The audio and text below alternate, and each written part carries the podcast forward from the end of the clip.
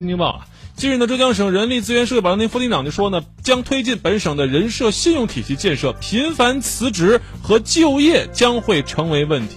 这个爆出来之后呢，网上马上引发了诸多网友的声讨，是不是？辞职跳槽，这应该是个人自由啊，是劳动法保护，怎么能受到外界部干涉呢？实际上，新京报的说了，这个信用体系啊，不只是针对跳槽员工的，在新闻当中呢，这副厅长也说了，对单位和个人都要建立信用体系。但他的这个说这法说法的来源其实是来自于一家企业，在浙江当地企业叫银翼集团。但说实话，百度一下银翼知道啊，银翼最有名的就是欠了三亿多块钱的债，是不是？你这样一个严重欠债违约的这么一个企业，你说这个员工失信，说员工跳槽，恐怕这说法确实是难以服众。说现在啊，很很多一些这个企业主啊，或者是一些甚至一些学者啊，部分的官员。都对劳动法说不好，说这过分保护在职员工，对企业保护不足。但实际上，有多少人会认为自己被过分保护了呢？相反的是，更多的人认为自己的法定权益得不到有效保障。比如说带薪年假，比如说婚假、生育假，甚至很多人连双休日都无法正常享受。现在非常有名的九九六，是不是啊？就来自于此。前面说小伙子也是在杭州的一家 IT 企业来打工，在浙江最起码。我们还是认为啊，这个企业的员工的权益，目前还是更应该受到保护的珍视的。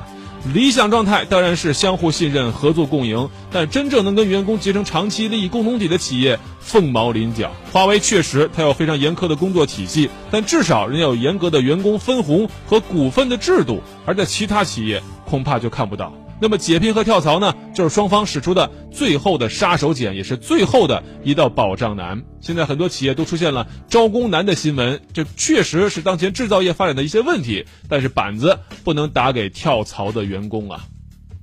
我们再来看另外一个企业，什么企业呢？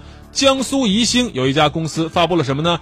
鼓励生育方案，真是当前网络社会的一股清流啊！是不是？现在都是产假、婚假休不了，但这个企业呢厉害了，每多生育一胎，增加女方产假二十天，增加男方五天护理假，给予双倍的工资奖励。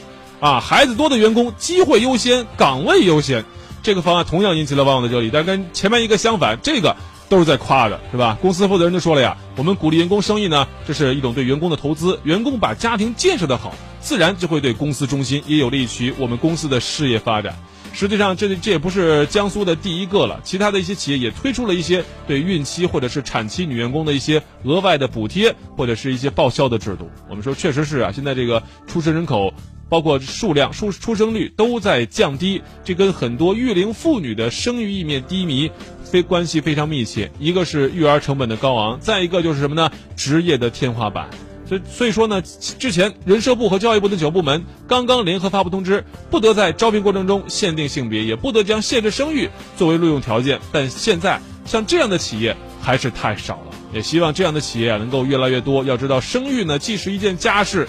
也是一个国家、一个社会的事儿，因为低生育率导致的问题，在欧洲、在美国，我们都已经亲眼目睹了。也希望今后啊，像这样的企业能够越来越多。当然，还有一个前提啊，就是基于企业自愿的条件下，这个账留给企业自己去算。我们要做的就是让这样的企业啊生存的越来越好，自然就会有更多的人去仿效它。好，以上就今天的小雨读吧。